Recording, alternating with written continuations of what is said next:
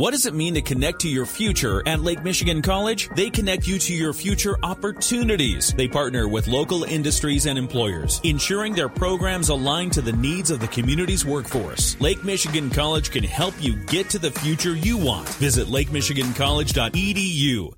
In the WSJM newsroom, I'm Mike Alarney. Here's your top story.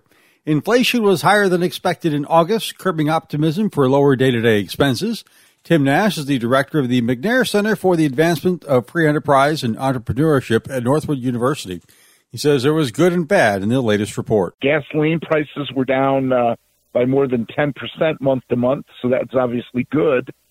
But food prices now on an annual basis are up. Uh, uh, home food prices about 11 percent, and eating in restaurants uh, that's up 13.4 percent. Nash says the overall cost to consumers is still making it a struggle for many families.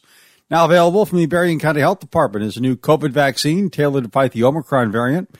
Berrien County Health Officer Guy Miller tells us this is called the bivalent COVID vaccine, meaning it fights two strains. The original vaccine that was developed wasn't necessarily trying to target the Omicron variant. So now that we can target that a little bit better, we're trying to introduce the body to components of the Omicron. Miller says both Moderna and Pfizer have the bivalent vaccine, which gives better protection than the original one. How long should someone wait to get it? The COVID 19 bivalent boosters are recommended two months apart. If you have had COVID 19 in the interim, it's recommended to wait three months. He says the new vaccines are available for anyone over the age of 12. The old vaccine boosters are no longer recommended or offered. Therefore, if you get a COVID booster from the health department, it will be the version targeted against Omicron. You can make an appointment at the Berrien County Health Department's website. There's a new Veterans Administration clinic about to open in Benton Township.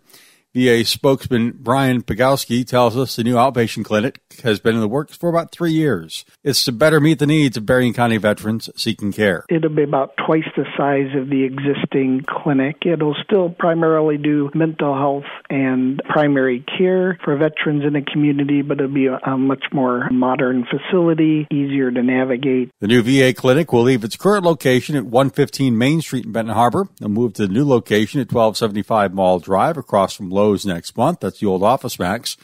Pagowski says they'll offer the same services at the new center, although more could be coming. We will look in the future at the possibility of bringing some of the specialty care rotating in the service based on need once we run some reports and look at the space availability. He says the VA is excited to finally see the new clinic open so local veterans can get the care they've earned.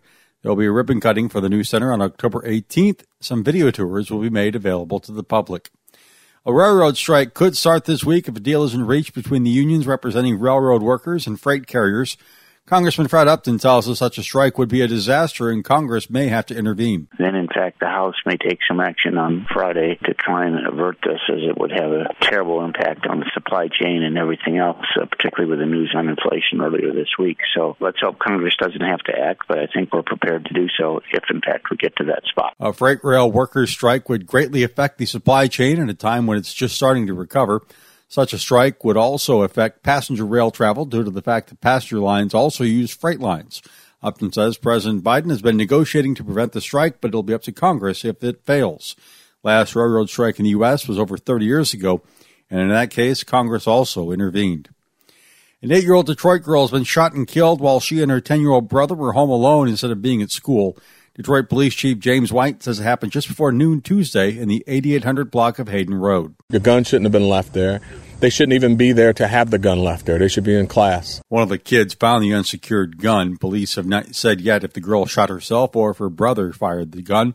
The mother of the kids returned home after the shooting and rushed the girl to the fire station. She died at a hospital. Krasl Art Center and the Coastline Children's Film Festival have combined forces for the third annual Flick or Treat October 8th at the Krasl Art Center.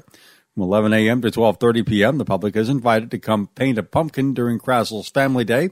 The event will be outdoors, so organizers are asking for attendees to dress according to the weather, as well as for a pumpkin mess. The pumpkins will be used to decorate the film screening, which will begin at 7:30 p.m. Popcorn, coffee, hot cocoa from Red Arrow Roasters will be available, while families experience 10 classic films on the oval lawn. In the WSJM newsroom, I'm Michael Arning.